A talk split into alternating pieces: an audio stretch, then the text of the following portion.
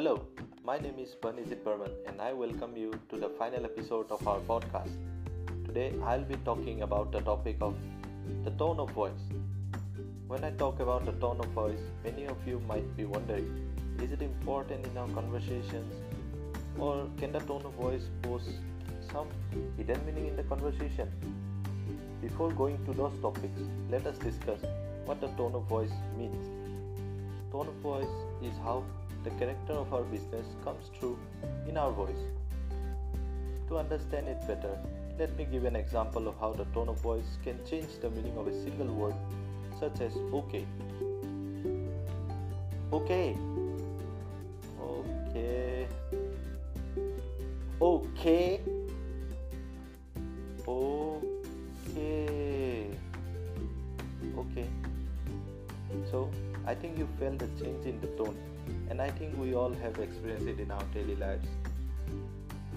Now, let's talk about how it impacts our conversation in our everyday lives. When we communicate with people in a louder and harsher volume, it makes them feel bad. I will demonstrate it to you. Hey, what do you think you were doing in the past few days? Now, you might all be thinking about your boss or teacher and you felt like, can I just punch this guy for shouting at me?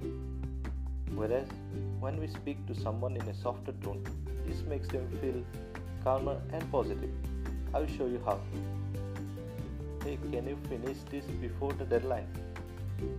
This time, you might be feeling like a confident person who can complete it within some days. This is the power of tone of voice. Nowadays, people use the tone of voice to make a false impression of themselves. This power of tone of voice makes me feel like I'm some kind of double agent hiding my real personality. So, remember, it's not what we say, but the way we say it is important.